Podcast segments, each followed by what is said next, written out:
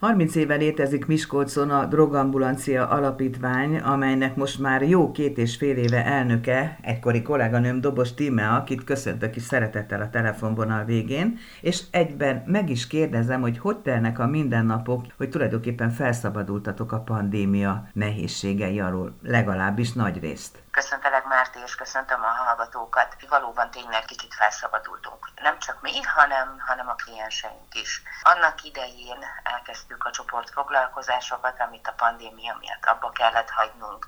Volt egy olyan időszak is, amikor nem nagyon tudtunk mindenkit személyesen fogadni. Féltek a klienseink is, inkább telefonon jelentkeztek, és el is mondják, hogy mennyivel többet jelent számukra az, hogy ide bejöhetnek és személyesen találkozhatnak, akár egymással, akár velünk. Tehát teljesen más egy személyes jelenlét, mint telefonon keresztül elmondani a problémákat. És a csoport foglalkozások is nagyon hiányoztak, hiszen azért ez egy felszabadult légkörben történik, amikor egy kicsit olyan művészi hajlamaikat élhetik ki, amiről talán nem is tudtak, hogy bennük van. Én azt hiszem, hogy a rehabilitáció során ez a legfontosabb feladata az alapítványnak, ugye?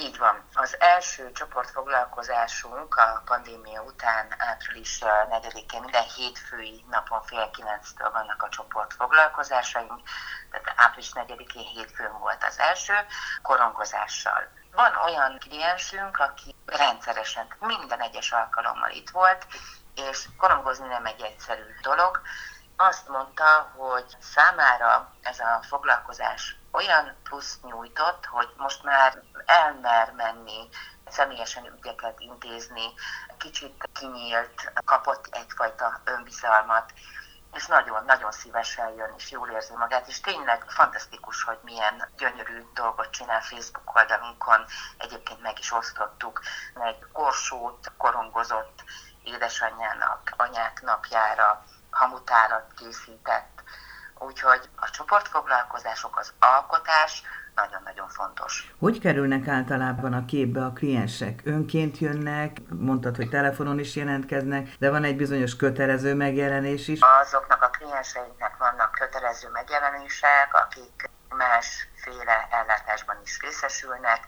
vagy metadon, vagy állandó orvosi megfigyelés alatt kell, hogy álljanak, nekik kötelező a mentorálás. De azt vettük észre az elmúlt időszakban, hogy nem azért jönnek a mentorálásokra, mert kötelező, hanem mert igénylik. Van olyan kliensünk, aki a kötelező mentorálásokon kívül vagy felül is érkezik. Vagy ha valamilyen problémája van, akkor a mentorát hívja, hogy ő hamarabb szeretne bejönni, mert olyan gondja, problémája van, amit azonnal szeretne megbeszélni. Ez az első De... találkozás gondolom, hogy eléggé feszengős lehet. Melyik, amikor ide jön a mentor, vagy a kliens és a mentorral találkozik? Amikor egyáltalán belép a drogambulancia épületébe. Így van. Nagyon sokan azt mondják, hogy félve jönnek be. Nem tudják, hogy mire számítanak. Nem tudják, hogy milyen légkör, milyen hangulat, milyen emberek fogadják őket. És utána, amikor már azért úgy több egyszer jönnek, akkor azt mondják, hogy hát teljesen másra számítottak. Jó érzés, hát leszámítva azt, amiért ide jönnek, idejönni, a mentorálásokon pedig hát igen, el kell telni egy két-három-négy alkalomnak, hogy, hogy feloldódjanak, megismerik a mentoraikat, jobban megnyílnak, de valóban az első alkalmak azért. Hát amikor az ember bemegy egy egészségügyi intézménynek kinéző valamibe, akkor azért megvan mindenkiben ez a szorongós érzés. Ez is egy sors közösség, amelynek ugye fiatal és idős egyaránt lehet tagja.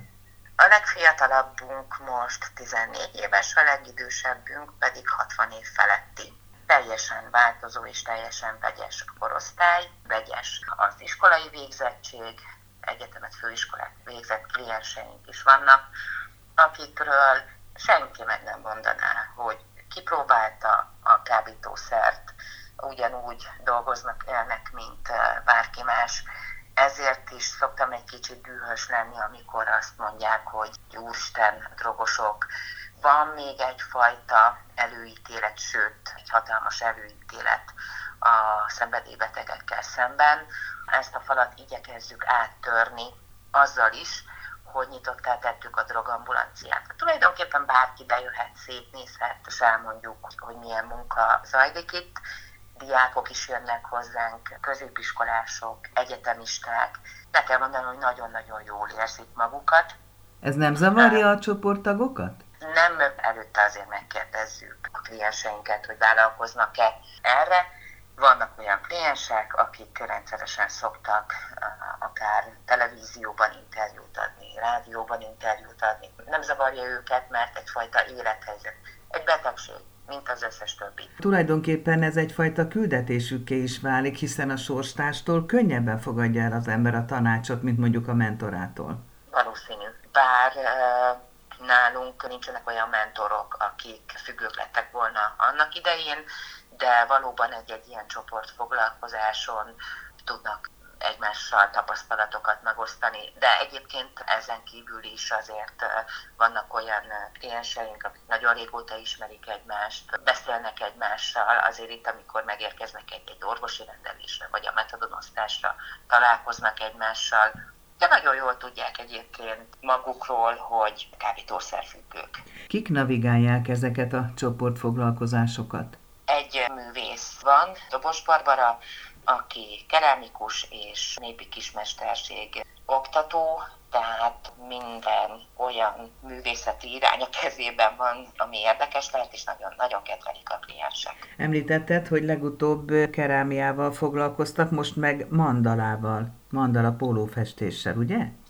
Fantasztikus dolgokat lehet csinálni, a bármilyen színű pólóra rátehető egy saját maga készített mandala, hogy hoztak is pólót magukkal, de vásznat is vásároltunk, és akár vászonra is festhet. Érdekesség az is egyébként, hogy egyetlen nő van most, az összes többi férfi és ugyanilyen volt a kerámia is. Tehát azt látjuk, hogy, hogy a férfiak bátrabbak?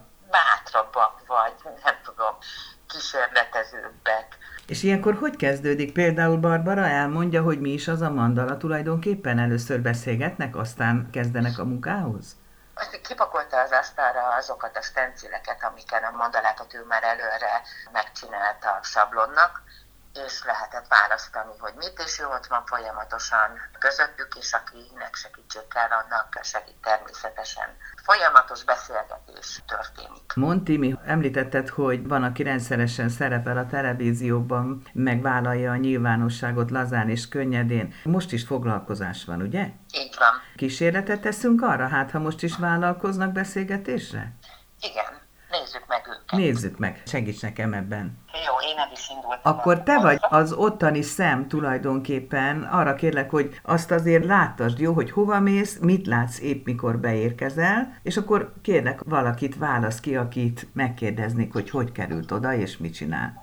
No, hát a hugom most szépen Jó. fogja az egyik kezével a stencilt, a másikkal pedig a kis szivacsal a fehér alapozót rakja rá, úgyhogy szerintem nagyon-nagyon jól fog kinézni. És van olyan kliens, aki éppen most szóra bírható? Igen, már megyek is. Egyetlen hölgy, aki most itt van. Akkor mégsem olyan bátortalanok a hölgyek, hogyha ő fog nyilatkozni pont. Így van, és méghozzá jól nyilatkozik. Én nem is tudom, kihangosítsam. Jó. Megköszönném. Igen, kihangosítottalak már ti. Igen, nem tudom. Jó napot kívánok! Jó napot kívánok! Én nyilván az inkognitót tiszteletben tartva egy keresztnevet kérdezek, csak kivel beszélek? Bernadett. Bernadettel. Kezdjük azzal, Bernadett, hogy hogy került kapcsolatban a drogambulanciával. Körülbelül másfél éve jelentkeztem ide, ugye nekem problémáim voltak a droggal, utcai vásárlással, és nyilván, hogy változtatni akartam az életmódomon, az életvitelemen, úgyhogy eljöttem ide, hogy segítséget kérjek. Akkor hány esztendős volt?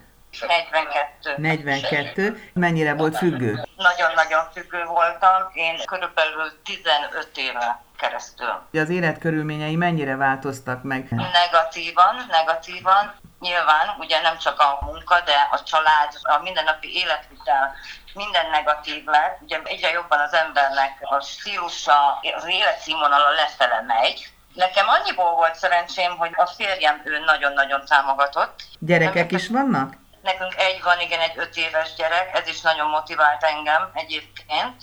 Úgyhogy És Szerintem nagyon fontos az, hogy az ember támogassák, ahhoz, hogy sikeres legyen, ahhoz le tudja rakni. És mi volt az ok, Bernadett, ami miatt a droghoz nyúlt? Ez egy jó kérdés volt. Igazából nekem mindenem megvolt gyermekkoromban, engem nem bántalmaztak, semmi olyan behatás nem volt, negatív behatás az életemben, ami engem rávitt volna erre, hogy én elkezdek drogozni. Annyi volt nekem, hogy külföldön, mikor értem, Nekem van egy derék problémám, egy gerinc problémám, és nekem ott kint külföldön felírtak olyan fájdalomcsillapítót, ami heroin tartalmú volt. Tehát nekem így kezdődött az egész heroinra való ráállásom, ugye, hogy ezt nekem orvos írta fel, és mikor megvonták tőlem, akkor ugye jöttek az elvonások, és úgy így utcára mentem megvásárolni a drogot. Tehát én így, így kerültem bele ebbe. Sok évig tartott ez ezek szerint, ugye 15 évet mondott, ha így jól van, emlékszem. van, mi volt igen. az a pillanat, vagy mi volt az a, az a motivum, ami miatt úgy döntött, hogy na, most már így ne tovább?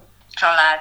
Nekem a férjem azt mondta, hogy jó, akkor itt meghúzta a vonalat, hogyha nem fogok változtatni. Nyilván többször próbáltam már a 15 év alatt, tehát nyilván, ő azt mondta, hogy sikeresen, hogyha nem fogok ezen változtatni és komolyan, akkor megy és viszi a gyereket. Tehát nekem mindenféleképpen ők voltak a... Na de ez 15 év kellett ahhoz, hogy elteljen ennyi idő, és hogy így valóban komolyan foglalkozzon a gondolattal, hogy na, befejezi ezt a fajta életmódot? Igazából a férjemet 7 éve ismertem meg, de még akkor is eltelt a 7 év, tehát igen, sajnos ez a heroin, ez egy ördögi dolog, nagyon rossz, rossz, rossz dolog, úgyhogy valami szerintem egy olyan igazi behatásnak kell történni, egy, egy nyomós dolognak ahhoz, hogy az ember eldöntse azt, hogy igenis akkor változtatni szeretnék.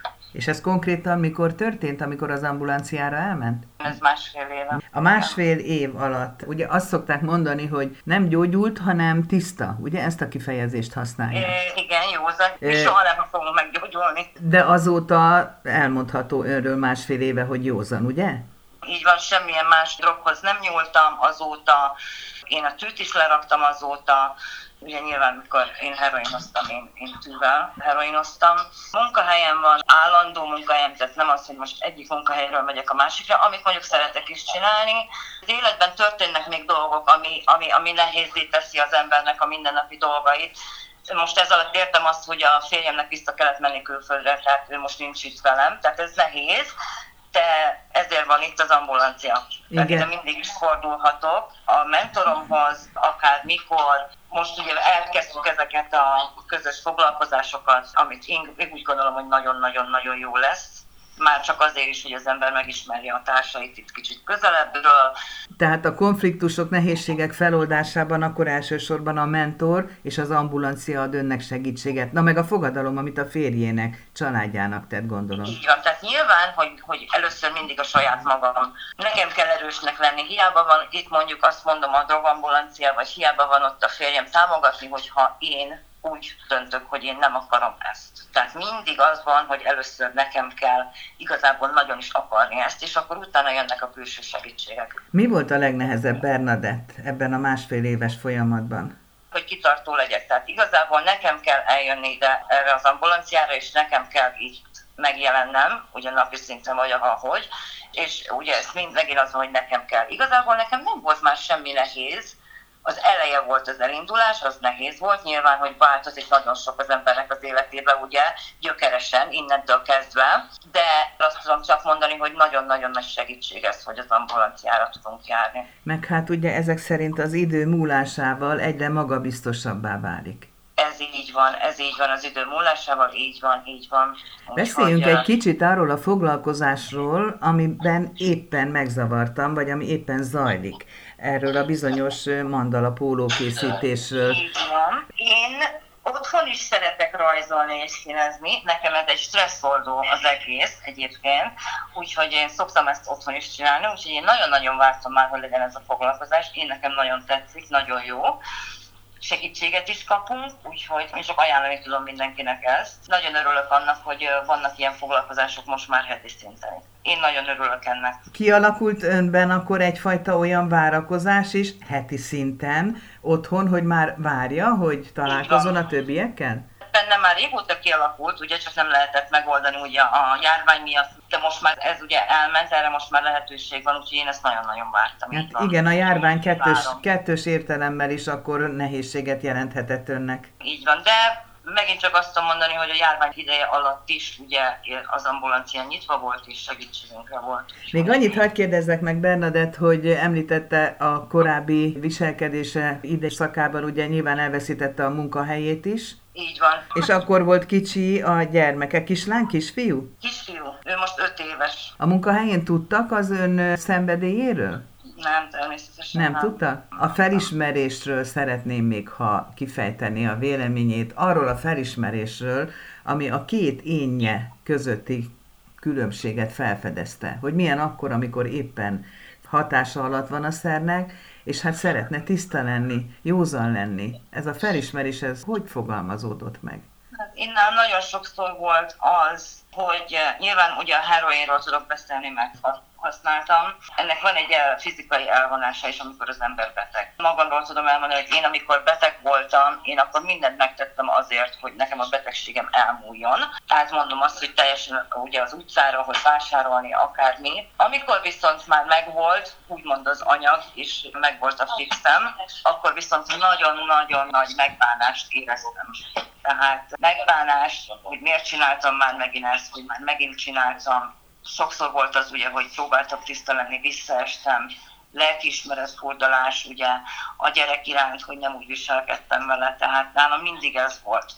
Most viszont, amióta úgy mondom tiszta vagyok, és ide járok az ambulanciára, ez már nincsen. Hát maradjon Tehát... is ez így sokáig, de még egy nagyon kényes kérdést szeretnék feltenni. Igen. Hát ugye, ha az éveket itt nézem és összeadom, ugye a gyerek 5 éves, az ön szenvedélye pedig az 15 éves múltal rendelkezik. Hát úgy vállalta a babát, hogy éppen ennek hatása alatt volt? Így történt, én külföldön szültem. Hál' Istennek abból a szempontból, hogy az Egyesült Államokban ez egy eléggé elterjedt dolog, hogy terhesek úgy vállalják a babát, hogy metadonon vannak. Én akkor ugye elmentem egy programba, tehát én ott kezdtem ezt a programot kint külföldön, és én végig terhességem alatt metadonon voltam, így van, így van, és nekem a kisfiam úgy született, hogy elvonással. De egészséges? Természetesen. Köszönöm a beszélgetést, és további kitartást, nyugodalmat kívánok. Nagyon szépen köszönöm. És sikereket a továbbiakban. Köszönjük szépen. Arra kérem, adja vissza Tímeának a telefont. Itt vagyok. Így néznek ki a mi foglalkozásaink, és ahogy el is mondta a Bernadett, és hát a többiek is, hogy hatalmas plusz ad számukra az, hogy bejöhetnek, beszélgethetnek, alkothatnak.